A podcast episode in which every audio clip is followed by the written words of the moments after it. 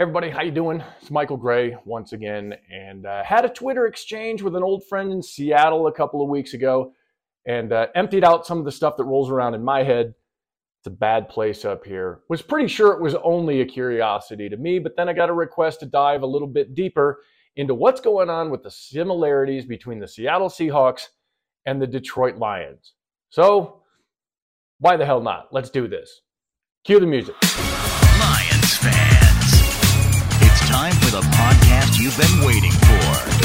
The show where Kool Aid runs blue, faces turn red, and rose colored glasses never go out of style.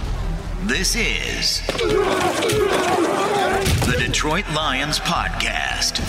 So let me start with where this whole thing started. A buddy of mine in Seattle, Jackson Bevens, who writes for Field Gulls, has an excellent podcast called Cigar Thoughts. He has an excellent column called Cigar Thoughts. Jackson has Cigar Thoughts. Look him up on Twitter, Jackson Bevens. Uh, if you're curious at all about how things are going in Seattle, he's going to have some of the best information you're going to find out there. And besides that, it's just an excellent writer. So I can't recommend that enough. And they're going to play each other this year, so it might matter to you as a Lions fan. He mentioned that Pete Carroll, John Schneider, general manager, head coach of the Seattle Seahawks, had been in quite a heater since the Russell Wilson trade. And it occurred to me as I'm mentally keeping track of all of the things that these two th- teams have in common, because I have a shared interest having lived in both places, that this was just a continuation of what's going on there. Now, there are a number of different uh, uh, points of correlation. We draw on the Venn diagram, lots of points of intersection. Some of them have to do with the numbers. We'll get into that. Some of them have to do with the culture and the cultural reset that both teams are trying to execute, and we'll get into that. There's the looking forward into the next season part that I think is the most fun. I don't know if it's useful, but it's March in the NFL, so let's have some fun instead. And then there's one very important difference between these two teams that we can't look past. Start with the numbers. Both finished 9 and 8. Everybody remembers just exactly how the playoff scenario played out. Seattle needed Detroit to win the Sunday night football game in Lambeau. Aaron Rodgers ends his career with an interception. Thank you, Kerby Joseph. We get to live with that forever. Uh, Detroit needed Seattle to lose. They didn't. Uh, they didn't.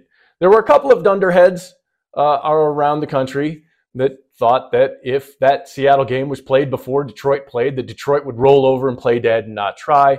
And you should remember the names of the people that told you that because those people don't know football. And you shouldn't take them seriously because they're not smart and they weren't paying attention. So both teams finished 9 and 8 as a result of their big blockbuster trades we'll get into in a minute and the way that they finished. The Hawks draft 5 and 20, the Lions draft 6 and 18. A lot of similarities. NFL.com ranked quarterbacks. I think there were 64 of them, 68, a lot. All the quarterbacks that played. San Francisco accounted for 14 or 15 of them.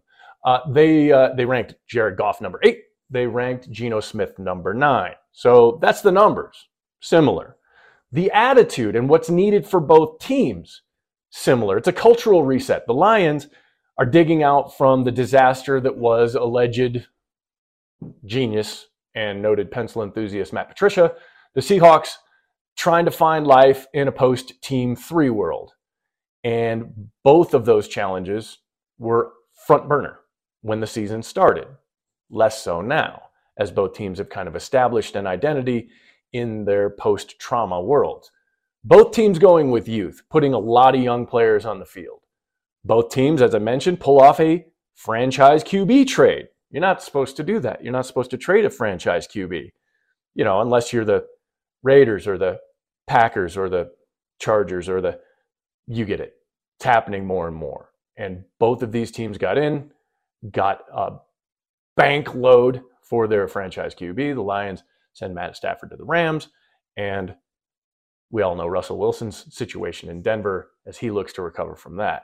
So they both trade the franchise QB and they both have a QB redemption story. Both of these teams now, with Jared Goff and with Geno Smith, are tied at the hip that way because both of these guys had been left for dead. Jared Goff more recently in after being plowed under by Sean McVay, and Geno Smith just not being given opportunity after not being given opportunity after not being given opportunity. Ends up with a brand new contract, starts the season. Jared Goff finishes fantastic, plays great football, has a team built around him, And I think most importantly, has the full confidence of the organization moving forward, both quarterbacks. They both have their coach, they both have their general manager, both their contracts are manageable because neither one of them got paid like Aaron Rodgers. And so both of these quarterbacks are on the same arc, and nobody had that picked when they took the field for the first time for their respective teams. That brings us to now and looking forward, and these teams find themselves on similar paths there as well. Both need to decide on Jalen Carter in the draft. They draft five and six. Jalen Carter spent the combine talking to the cops, then spent two weeks eating his feelings, then showed up for his pro day nine days, or nine pounds rather, heavy, and couldn't finish his drill work. He's dropping. How far? Both teams have a need in the center of the defensive line. Every team needs a penetrating defensive tackle. That's not news. Both of these teams may have a shot at him. And it will be a central story if those teams pick at five and six, whether or not Jalen Carter's on the board and if they take him. It's going to be a huge part of the complexion of the first round of the draft. So both of these teams get to play a role in that. They're both in the rare space to have a quarterback. As I mentioned, Jared Goff, Geno Smith, they've got the confidence of the coaching and management staff. They're moving forward. But both teams have the draft capital and the ability to potentially have their quarterback and their future.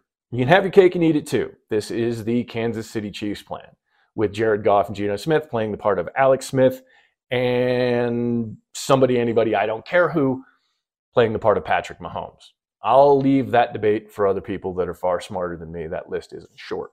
But both of these teams have that ability right now. They don't have so many gaps and they don't have so many deficits in the roster that they absolutely have to pour, pour that draft capital in another direction. And even though they've got the quarterback, they could find themselves in the rare position to take another one or trade out to a team that wants one of those quarterbacks and get even more loot in the tra- in in lieu of a draft trade. So both of them are finding themselves in that exact same spot there.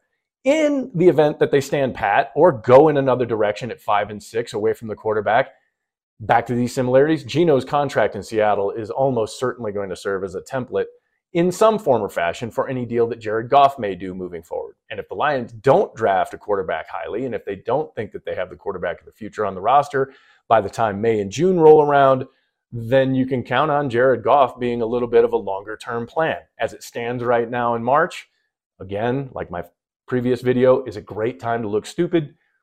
They're stockpiling an awful lot of salary cap cash in, in Detroit. And, you know, quick aside, I, I don't know, they keep signing guys and they keep finding more salary cap. I don't know how that's happening, and I'm not sure why, but they're up to something. And maybe a Jared Goff contract is in the offing.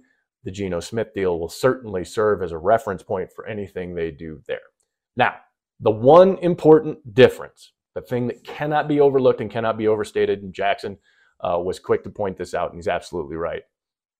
Pete Carroll has skins on the wall. He's got his pelts up. He is, his bona fides are in question. He's trying to get back to championship form. I was there when the Seahawks won their first Super Bowl. I was there when they went to the second one in a row. Pete Carroll knows what a dominant championship football team looks like. Dan Campbell is in a completely different space. He has to learn to manage expectations now. The Lions, as a franchise, have not had to manage expectations in a minute. And Dan Campbell's been able to play the plucky underdog up until now, including the hard knocks and everything that went into that. Now they're darlings. Now people are talking about Detroit in ways that I've quite frankly never heard. Maybe once or twice during the Barry Sanders years, but too many people have too many expectations for this year's Lions team, and the opportunity to fall flat on their face is ever present.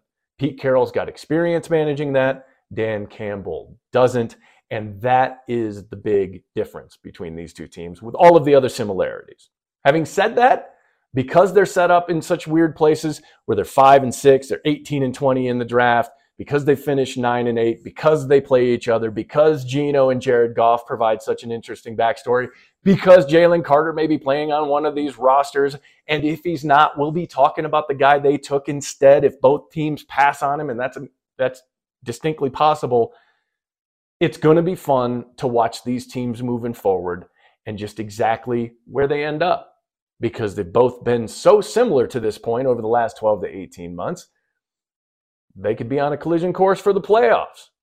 Both of these divisions are in flux. The NFC North has lost Aaron Rodgers. Minnesota's a question mark. Chicago is scrambling to rebuild. The Rams have fallen apart in the NFC West. The Arizona Cardinals are just kind of doing Arizona Cardinal things. And then the 49ers, they're supposed to be something every year, but their quarterback is like the drummer from Spinal Tap and keeps bursting into flames. So more questions than answers in terms of the complexion of both of these divisions. So who knows? Like I said, it's March. These are silly things that only exist in my head. I wouldn't have brought any of this up had it not been for the fact that I took that question. So hopefully this answers some of it. A little viewfinder into, uh, you know, what's going on up here.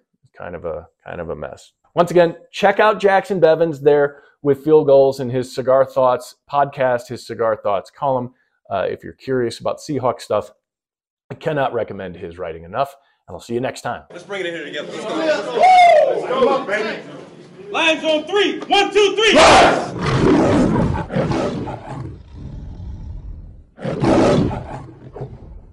You've had enough of that shit.